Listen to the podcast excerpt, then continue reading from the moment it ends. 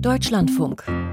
Computer und Kommunikation. Die Probleme, mit denen wir uns jetzt beschäftigen wollen, die sind eigentlich schon lange bekannt. KI-Systeme, die sind voreingenommen, genauso wie es eigentlich auch Menschen sind. Und auch der Grund dafür ist bei Menschen wie Maschinen scheinbar gleich. Die zur Verfügung stehenden Daten und Informationen, sie sind nicht divers genug, sprich, sie stellen nicht die Wirklichkeit voll und ganz dar, sondern nur einen wahrgenommenen oder erfassten Ausschnitt davon. In der KI-Forschung spricht man technisch von einem Bias, einer Vorverzerrung durch eine beschränkte oder fehlerhafte Datenauswahl. Um diesem Bias zu begegnen, werden in KI-Systemen manchmal Korrekturregeln eingebaut. Genau damit hat nun Googles KI-System Gemini erhebliche Probleme. Katharina Wilhelm berichtet. Rassistisch, sexistisch. Künstliche Intelligenz hatte damit in der Vergangenheit immer wieder Probleme. Ein Beispiel dafür Gesichtserkennungssoftware, die Probleme mit der Erkennung von dunkleren Hautfarben hatte, weil sie vor allem mit Infos von helleren Gesichtern gefüttert worden war.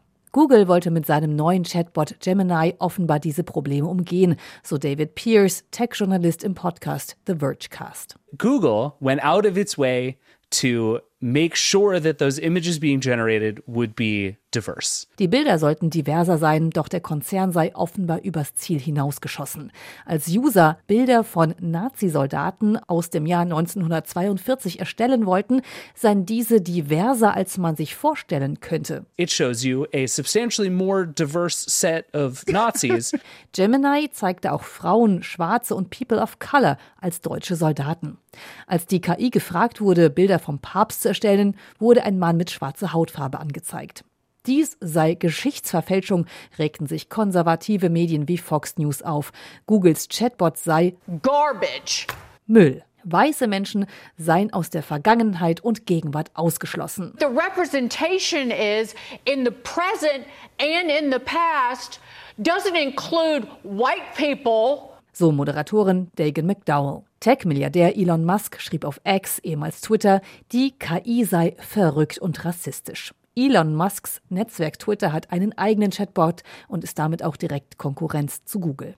Dabei stellt sich die Frage, was geschichtlich korrekt eigentlich bedeutet, denn die erstellten Bilder sind keine Fotos von existierenden echten Personen oder kommen aus dem Archiv, sondern sie werden ganz neu erstellt anhand von Infos aus mehreren Datenbanken. Warum und wie genau Googles Gemini nun Diversität anwendet, darauf gingen die Entwickler nicht näher ein. Das Unternehmen verteidigte aber grundsätzlich die Diversität bei der Erzeugung von KI-Bildern. Es sei eine gute Sache, da Menschen rund um die Welt die Software benutzten. When people ask Google a question, their expectation is that they will get an answer. Das Problem sei, dass wenn man Google benutzt, auch eine Antwort erwarte, so Nilay Patel im Vergecast. And when it the answer is a picture, There's, there isn't a right answer. Dass es jetzt um Hautfarben und historische Korrektheit gehe, sei Teil des Kulturkampfes in den USA. So it's just chaos in the worst weirdest way. Chaotisch im merkwürdigsten Sinne sei das, so Tech-Journalist Pierce. Die Diskussion um eine vermeintlich zu woke KI zeigt vor allem den großen Riss zwischen liberalen und konservativen Gruppen in den USA. Google reagierte und pausierte die Funktion, mit der man Bilder erstellen kann. Man wolle das Problem in den nächsten Wochen lösen. Katharina Wilhelm berichtete über Googles Probleme mit der Bildgenerierung im KI-System Gemini.